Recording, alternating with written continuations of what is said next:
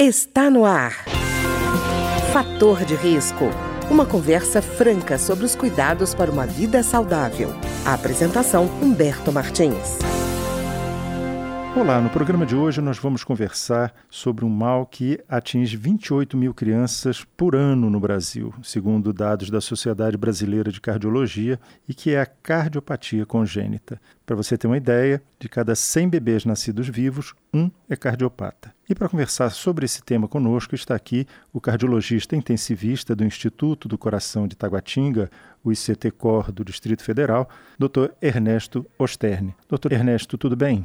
Tudo bem. Doutor Ernesto, o que é de fato uma cardiopatia congênita? A cardiopatia congênita é uma doença, é uma anormalidade da função ou basicamente da estrutura do coração que acontece desde o nascimento do bebê, né, da criança, e em algumas situações é identificada, às vezes até em intraútero, às vezes na fase da infância, né, bebê, criança, ou em algumas situações a gente identifica até essas malformações congênitas nos adultos. Pois é, doutor Ernesto, quer dizer, a gente às vezes pensa que escapou do problema, já adulto vai descobrir que tem uma malformação lá atrás, antes mesmo de ter nascido, né?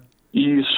E, doutor Ernesto, isso aí está mostrando a importância, por exemplo, de um acompanhamento pré-natal feito de maneira correta, né? Isso.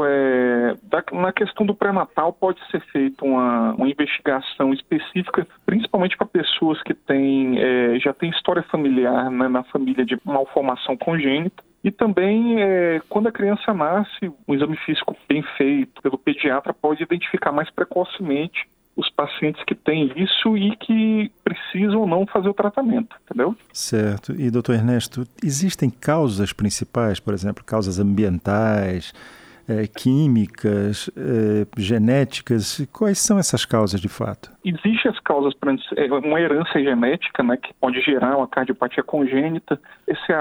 A gestante já teve cardiopatias em gestações anteriores. Agora, existem algumas doenças maternas, como, por exemplo, diabetes, lúpus, gravidez gemelar, aumentam a chance de cardiopatia congênita, e também o uso de algumas medicações ou drogas ilícitas. Por exemplo, o uso de algumas drogas ilícitas pode propiciar, mas o uso de antidepressivos, anticonvulsivantes também podem levar a cardiopatia congênita em algumas situações específicas. Certo, doutor Ernesto, a gente falando sobre criança, eu estava lembrando da campanha da Sociedade Brasileira de Pediatria para que não haja consumo algum de álcool pela gestante durante todo o processo de formação da criança.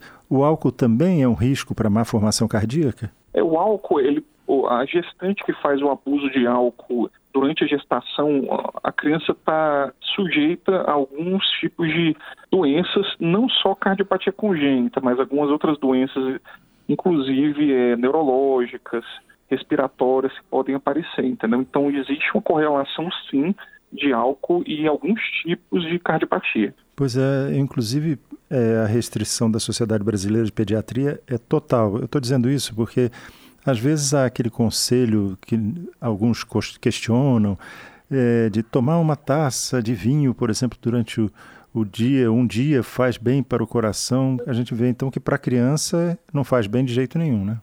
Tem que se evitar o consumo de álcool, né? Que o álcool é uma exposição a uma toxina, né? Então isso pode levar, sim, à questão da malformação congênita, né? Os prejuízos podem ser muito maiores que em algumas situações possa haver benefício, entendeu? Pois é, quer dizer, já faz mal para o adulto, né? Muito mais ainda para a criança em formação, né? Exatamente. E, doutor Ernesto, me diga uma coisa, quais são os sintomas, por exemplo? Existem sintomas que sejam presentes em maior quantidade, que formem, assim, um protocolo para identificar essa pode ser uma doença cardíaca em crianças? Em crianças, por exemplo, quando nasce uma criança que tem uma cianose persistente, aquela coloração mais azulada, a criança que tem uma dificuldade respiratória, que tem choro persistente. Quando a criança vai mamar e tem um cansaço, né? O bebê fica ofegante durante as mamadas, né? São sintomas que podem sugerir algumas coisas, mas também as cardiopatias congênitas, né? Uhum. E ao passar do tempo, quando a criança vai começando a se desenvolver, essas cardiopatias também podem começar a aparecer um pouco mais tarde. Crianças ou até adultos mesmo, com cansaço, aos esforços, palpitações, essa cianose, coloração azulada, entendeu? Fadiga fácil, são alguns dos sintomas.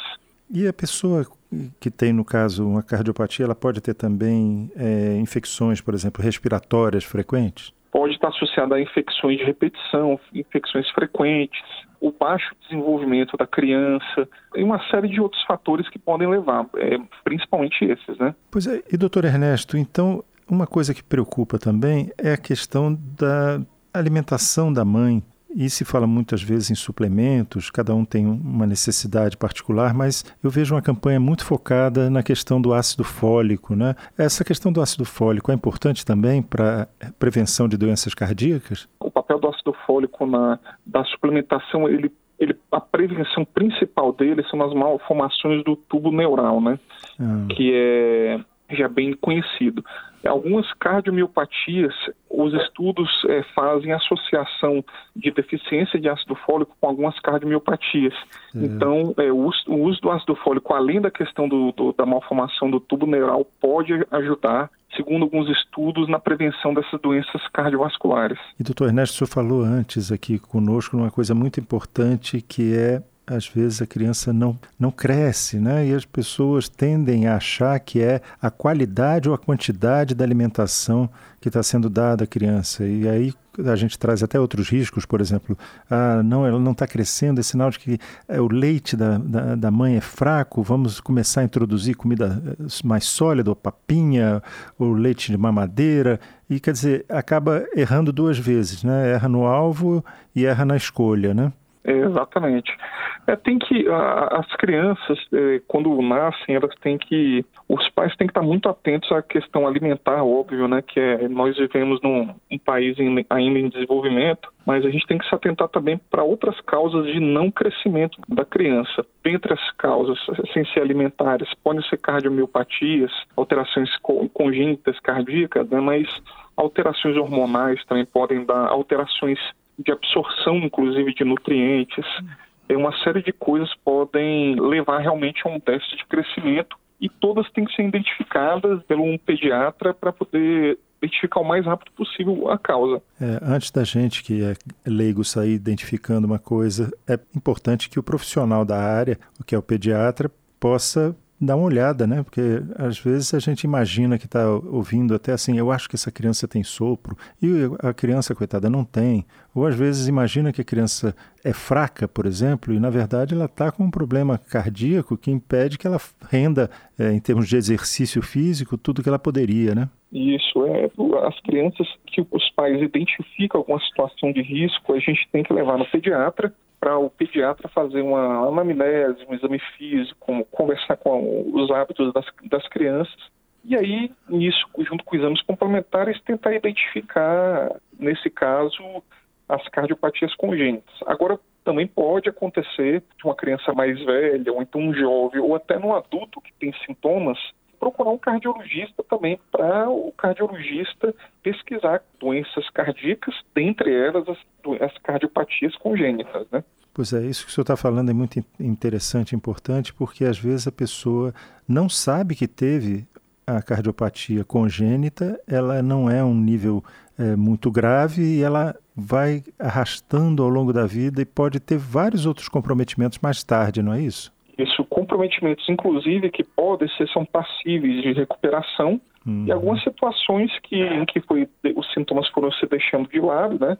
Essas cardiopatias podem se desenvolver a um certo ponto que não tem mais tratamento. Pois é, e doutor Ernesto, tratamento? A gente, quando fala de tratamento, está falando só de cirurgia ou existem outros tratamentos?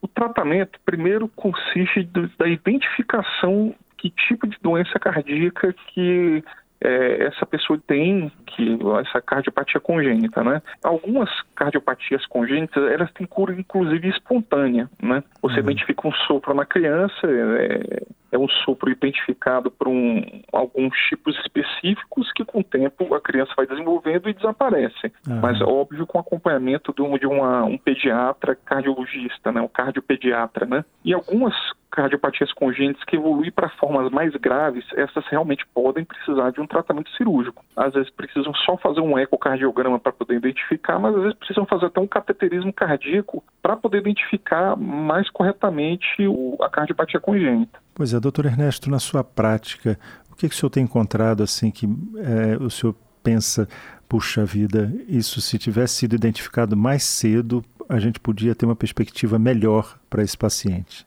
Tem algumas cardiopatias congênitas. Vou te usar um exemplo de uma, né, que um paciente que tem uma comunicação interatrial, né, que é uma comunicação entre os dois átrios. Às vezes o paciente não tem muitos sintomas, né, e vai levando, o paciente cresce, desenvolve na forma adulta, vai criando uma inversão do fluxo do coração até um certo ponto em que a pressão do pulmão cresce muito. E em algumas situações não tem mais o que fazer, você não pode fechar simplesmente essa comunicação, o paciente se torna inoperável e desenvolve sintomas graves, não tem muito o que fazer. Então tem que ser identificado o mais cedo, o mais precoce possível, e caso necessite tratamento, o médico vai direcionar o melhor tratamento e no momento adequado. Certo. Doutor Ernesto, eu estava vendo que existe uma doença, né, cardiológica, aí no caso da criança, que é a persistência do canal arterial. Como é que é isso? O canal arterial é um canal que comunica a aorta ao artéria pulmonar, né? São dois grandes vasos que tem o organismo e esse canal comunica esses dois vasos, né? Essa comunicação ela é benéfica, ela tem que acontecer na fase intrauterina. A fase intrauterina ela tem que estar aberta para a questão de oxigenação da criança. Mas quando a criança nasce, a tendência desse canal é o fechamento, né? O fechamento normalmente é bem precoce. Em algumas crianças, por alguns motivos ou alguns motivos específicos, ou até a própria uma outra cardiopatia, esse canal fica aberto. E esse canal aberto ele pode gerar uma série de complicações e que precisa ser tratado, né? Uhum. Ele tem tempo para o especialista, o cardiologista agir, é isso? Isso. Normalmente, no exame físico, você pode identificar através de um sopro essa persistência do canal arterial. O método padrão ouro para identificar isso é um ecocardiograma, que é o ultrassom do coração. E aí você identificando, algumas situações você espera para o canal fechar espontaneamente, que pode acontecer. Em algumas situações você pode usar uma medicação que ajuda, né, a fechar esse canal, ou em algumas situações você realmente tem que operar. Depende muito de caso a caso, se está associada ou não a outras cardiopatias congênitas. Certo, doutor Ernesto, eu vou só recapitular aqui o que o senhor passou como sintomas que podem identificar, não é certeza, uma doença cardiológica congênita. O senhor falou cianose, suor excessivo, o cansaço durante as mamadas, palidez, né? Baixo peso, pouco apetite, até uma certa irritação, respiração rápida. Quer dizer, né? Esses sintomas são identificadores e é importante que as pessoas estejam atentas a eles, né? Identificar esses sintomas, né? Identificar é o mais importante, e identificando, procurar um pediatra, fazer uma consulta especializada para saber se isso é uma cardiopatia ou se é alguma outra doença, né, e que pode ser tratada. Tem que ser feito essa consulta com o especialista. Quer dizer, quanto mais cedo, melhor, né? Perfeitamente. Quanto mais cedo, melhor. Quanto mais precoce a identificação, melhor o acompanhamento, e se precisar de alguma terapêutica, a mais adequada vai ser a terapêutica. Tá ótimo, quer dizer, quanto mais cedo, melhor. E mais, essa é a mensagem mais importante aqui. Exatamente, a identificação mais precoce. Tá ótimo, eu queria agradecer então ao Dr. Ernesto Osterne, que é cardiologista intensivista do Instituto do Coração de Taguatinga, o ICT-COR do Distrito Federal, e que conversou conosco exatamente sobre isso, sobre as cardiopatias congênitas. Muito obrigado, Dr. Ernesto. Muito obrigado a todos. O programa de hoje teve trabalhos técnicos de Ricardo Coelho. Se você tem alguma sugestão de tema ou comentário sobre o programa de hoje, basta enviar uma mensagem para o endereço eletrônico programafatorderisco@gmail.com. Até o nosso próximo encontro. Fator de Risco, um programa com dicas para melhorar a saúde. Uma produção da Rádio Câmara, transmitida por emissoras parceiras de todo o Brasil.